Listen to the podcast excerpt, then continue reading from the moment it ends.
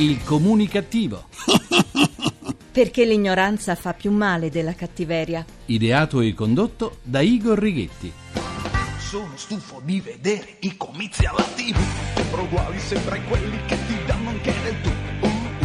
Eh già, buona comunicazione Italia, paese dove secondo l'Istat ben 6 milioni di persone non lavorano, di cui 3 milioni non cercano un impiego ma sono disponibili a lavorare dal vostro comunicativo di fiducia, Igor Righetti. Bentornati alla nostra terapia radiofonica di gruppo Fuori dal Coro numero 2151, dodicesima edizione Siore e Siori. Peccato che l'Istat non ci dica quanti milioni di italiani lavorano in nero, tanto da risultare indigenti e usufruire così di tutti, ma tutti gli aiuti statali. In compenso ogni giorno ce lo ricordano la Guardia di Finanza e gli ispettori dell'Agenzia delle Entrate. Persone che appaiono disoccupate, ma che in realtà lavorano eppure tanto, ma tanto, ma soltanto in nero. Indigenti sulla carta che però vivono da pascià utilizzando auto di lusso intestate ad altri e indossando abiti griffati. Non a caso, se provate a prenotare adesso un volo intercontinentale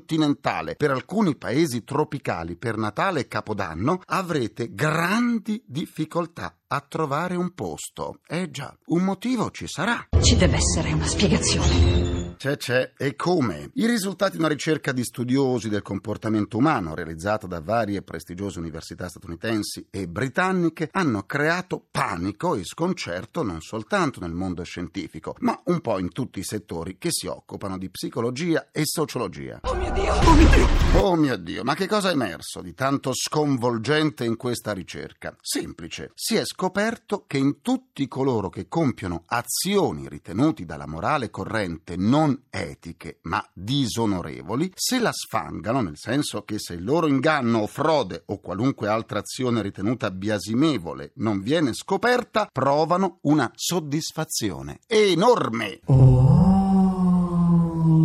Già, la loro autostima sale alle stelle, si sentono più furbi e intelligenti degli altri e sono quindi spronati a ripetere le azioni indegne volte a ingannare il prossimo.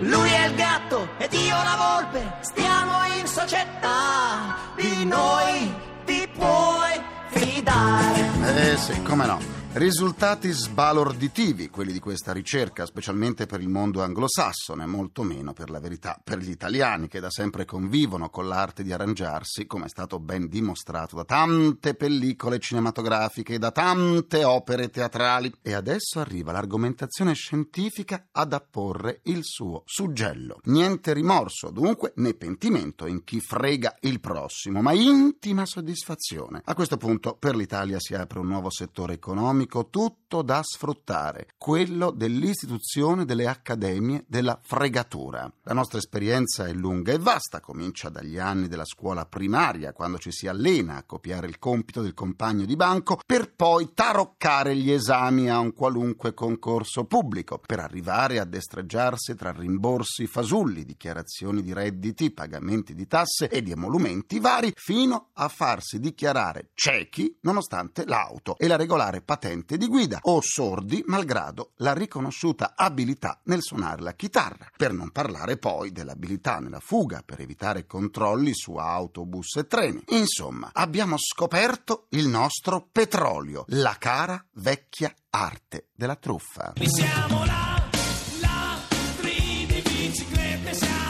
Continuiamo la terapia. Grazie alla tecnologia non c'è settore dello scibile umano che non venga studiato e analizzato. Particolarmente attive sono le scienze che hanno come soggetto l'uomo, le sue azioni, i suoi desideri e le sue reazioni. Un recente studio della Stanford University, particolarmente attiva in questo settore, è riuscito a dimostrare l'influenza della parola quando è diretta ai bambini e quando invece è da loro ascoltata dalla televisione, senza interazione dunque. Prima di ogni altra valutazione è emersa la diffusione dell'assenza o della rarefazione del dialogo parentale con i minori. I ricercatori hanno osservato 29 bambini molto piccoli, di appena 19 mesi, la cui origine era per tutti latinoamericana. Ogni bambino indossava un registratore per captare tutti i suoni a cui veniva esposto durante una giornata. A distanza di 5 mesi dall'inizio dell'esperimento, i bambini sono stati esaminati dall'equipe di studiosi ed è emersa una verità già nota ma non dimostrata a livello scientifico. Ora lo è. I bambini, con i genitori che si rivolgevano a loro parlando e interagendo, avevano un vocabolario molto più ampio, ricco e una velocità maggiore nell'elaborare le parole che venivano loro dette. Al contrario, sono apparsi con un vocabolario molto ridotto e stentato tutti quei bambini con i quali i familiari non avevano molto dialogo. Quantificando, i bambini che si esprimevano con più parole erano quelli i cui familiari ne rivolgevano ben 12.000 al giorno,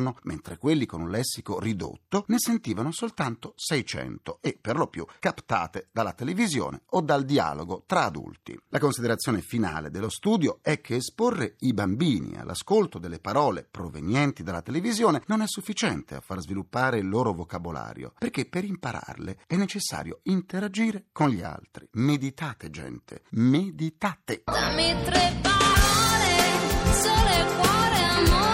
Mi raccomando, non di più. Per riascoltare le sedute del comunicativo andate sul sito ilcomunicativo.rai.it dove potrete anche scaricarle in podcast. Come sempre vi aspetto pure sulla pagina Facebook del comunicativo facebook.com slash il comunicativo. Se metà chi non vale, se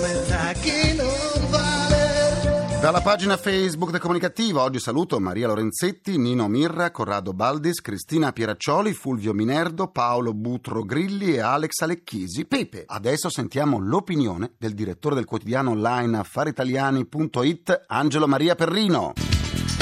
I due punti del comunicativo. Buona comunicazione a tutti. Hilda Boccassini si fa denunciare al Consiglio Superiore della Magistratura da sette colleghi giudici del Tribunale di Busto Arsizio per aver garbatamente detto che, virgolette, i giudici di provincia non capiscono nulla di mafia. Forse è vera l'accusa della celebre pubblico ministero milanese, forse quei magistrati non ne hanno pratica, forse quindi è inevitabile pensarlo, ma dirlo in pubblico è solo una provocazione, senza scopi costruttivi, senza criterio logico. E ancora, il PM di Roma, Edoardo De Santis, sfoggia appese alla parete del suo ufficio in tribunale due vignette caustiche contro Silvio Berlusconi, divertenti come i milioni di vignette di battute che in vent'anni hanno descritto il Cavaliere in tutte le salse, ma è mai possibile che un magistrato, teoricamente sacerdote dell'imparzialità, si comporti come l'ultra di una squadra di calcio, come quelli che sfoggiano lo slogan Forza Vesuvio contro il Napoli? Sono queste le cose che francamente sconcertano chiunque voglia ragionare sul problema della giustizia italiana con un po' di oggettività. La domanda spontanea è ma come li scelgono questi magistrati? Ma che abisso c'è tra queste persone e alcuni modelli addirittura archetipi nella nostra cultura civile? Il mito dell'imparzialità di Salomone, l'icona del giudice saggio che valuta con assoluta imparzialità, secondo coscienza, che non si fa influenzare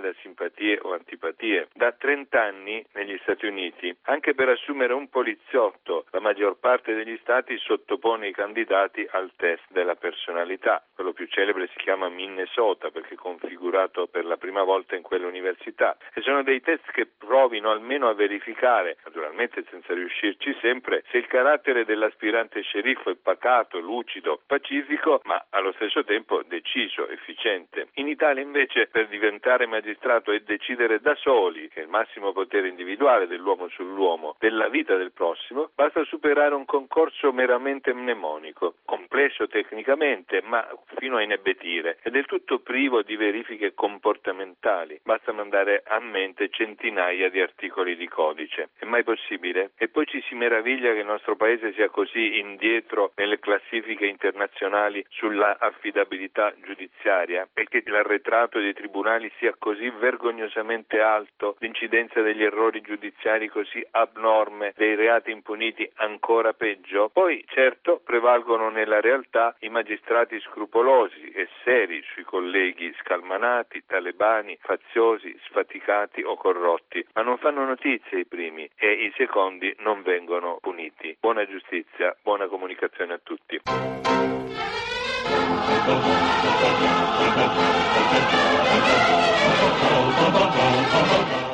È il momento della giustizia e dell'avvocato Andrea Maria Azzaro, professore di diritto privato all'Università Carlo Bo di Urbino. Giustizia giusta?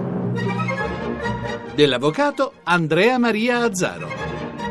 Buona comunicazione. Il caso di cui ci occupiamo riguarda un dipendente che viene licenziato perché durante l'orario di lavoro navigava frequentemente su internet per motivi personali. Si tratta di una circostanza piuttosto diffusa. Quante volte capita al datore di lavoro che passa vicino alla scrivania della segretaria di notare la chiusura repentina della pagina video, segno inequivocabile del carattere personale e non lavorativo della navigazione su internet in quel momento. La Corte di Cassazione, in una sentenza recente, ha stabilito che può essere licenziato il dipendente che navighi su internet per ragioni personali durante l'attività lavorativa. La Cassazione però ha anche detto che per provare il fatto il datore di lavoro non può indicare i siti e le attività oggetto di navigazione che riguardino dati personali del dipendente, essendo sufficiente provare la navigazione su internet durante l'orario di lavoro per ragioni non lavorative. Detto perciò che non si può utilizzare il computer per motivi personali durante l'orario di lavoro, sarebbe un po' come assentarsi per andare a fare la spesa, come capita qualche volta per lo più nelle amministrazioni pubbliche, si tratta di capire quando si rischia di essere licenziati. Innanzitutto vi deve essere proporzione fra la condotta illecita e una sanzione così grave come il licenziamento. Non basta qualche episodio sporadico o comunque limitato nel tempo, si deve trattare di un'attività frequente che magari sia stata già contestata dal datore di lavoro anche con richiami formali.